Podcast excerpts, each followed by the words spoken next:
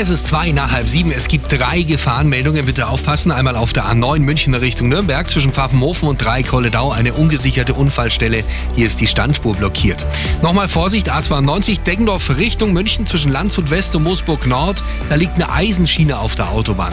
Nochmal Vorsicht, A94 Passau in Richtung München zwischen Lengdorf und Paarstetten. Ungesicherte Unfallstelle.